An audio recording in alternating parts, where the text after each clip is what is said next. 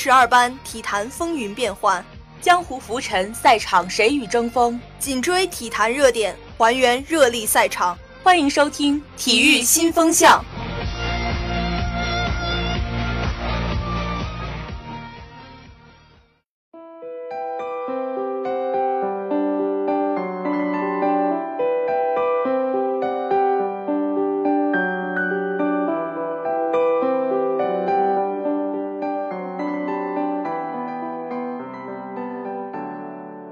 各位同学，大家好！欢迎大家收听我们东财广播台体育组的节目，我是主播石宇泽。听众朋友们，大家好，我是主播李欣言。北京时间四月十八号，NBA 季后赛继续进行，首战轻取大胜的雄鹿继续坐镇主场迎战活塞，最终雄鹿一百二十比九十九再下一城，将大比分扩大为二比零。而本场比赛中，字母哥阿特托昆博延续着自己出色的个人状态，全场比赛十八投十一中，轻松砍下二十六分、十二篮板、四助攻、两封盖的全面数据。谈起阿特托昆博，很多人第一反应想到的应该就是他那难拼难记的名字了。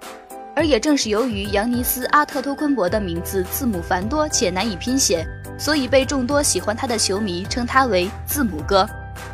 在本场比赛中，首节后段。活塞连续两记三分追进比分时，字母哥稳稳命中中投，还在反击中助攻布莱德索上篮打进，重新将分差扩大到十二分。比赛进入次节，字母哥的个人进攻状态稍有下滑，不仅飞身上篮和中投都没能命中，还在篮下接球后迎着两人的夹击强攻时遭到梅克的封盖。字母哥显然不能忍受这样低迷的状态。更不能忍受梅克的封盖，很快他就完成复仇，在他接球后强突，杀到篮下，直接进行强势对抗。在没能完全挡开梅克的情况下，字母哥直接干拔跳起，隔着身高臂长的梅克送出一记劈头盖脸的残暴隔扣。或许是第二节球队和个人不算太好的表现激起了字母哥的斗志，进入下半场，他就突然发力，先是突破上篮。又投进空位三分，同时还积极跟进，拿下前场篮板，一人连得七分，帮助雄鹿重新反超比分。在这之后，他继续暴走，篮下扛翻德拉蒙德，扣篮，欧洲步突破上篮，再进一球，又在前场接到长传球，完成双手暴扣。就在仅仅七分多钟的时间内，字母哥一人砍下十三分，率领雄鹿打出二十二比八的高潮。在字母哥的带领下。雄鹿最终以一百二十比九十九轻松取胜，将对活塞的大比分改写为了二比零。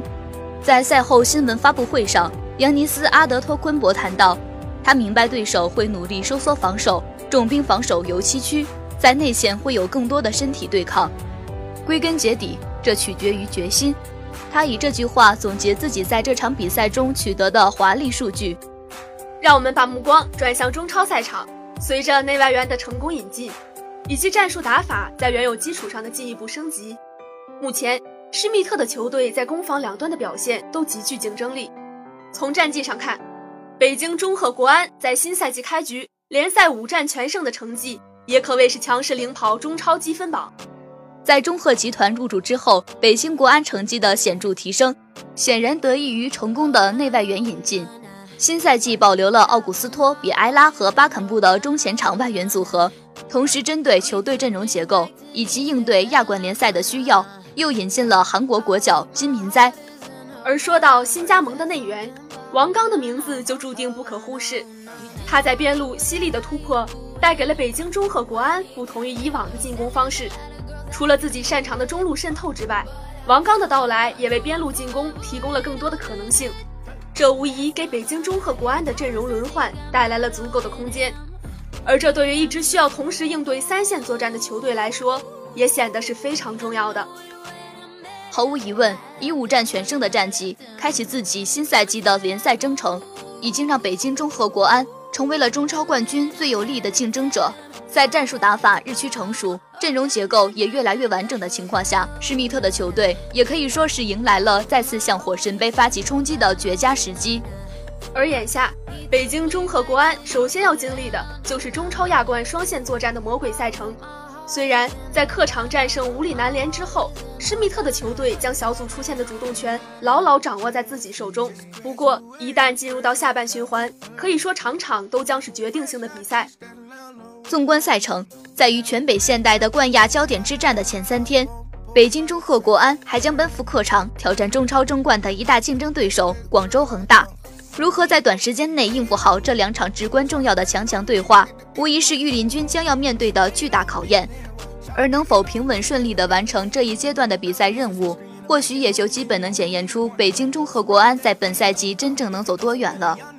谈完中超，让我们聚焦到国足悬而未定的主帅上。关于未来指挥中国队征战世预赛亚洲区四十强赛的主帅。舆论普遍认为，必定是里皮、希丁克、卡纳瓦罗、克林斯曼中的一人。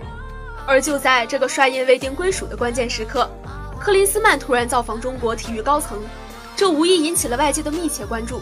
很多人猜测，他与中国体育高层的这次会面绝非寒暄那么简单。关于这一问题，甚至有消息称，新一届国家队主教练基本谈妥，近期会有结果。中国队目前的水平虽然不算太高。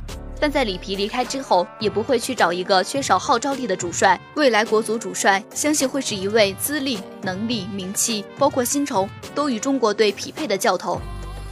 而克林斯曼似乎恰好符合这些条件。加之克林斯曼十一日拜会中国体育界领导，十二日拜会中国足球界高层，并且在有刘德背景的杨晨陪同下观看中超联赛，这样的行程不免让外界产生联想。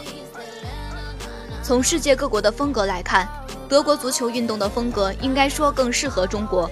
德国战车进攻时排山倒海，由攻转守时步步设防，整体的攻与防宛如一辆战车，没有十分强大的火力很难摧毁。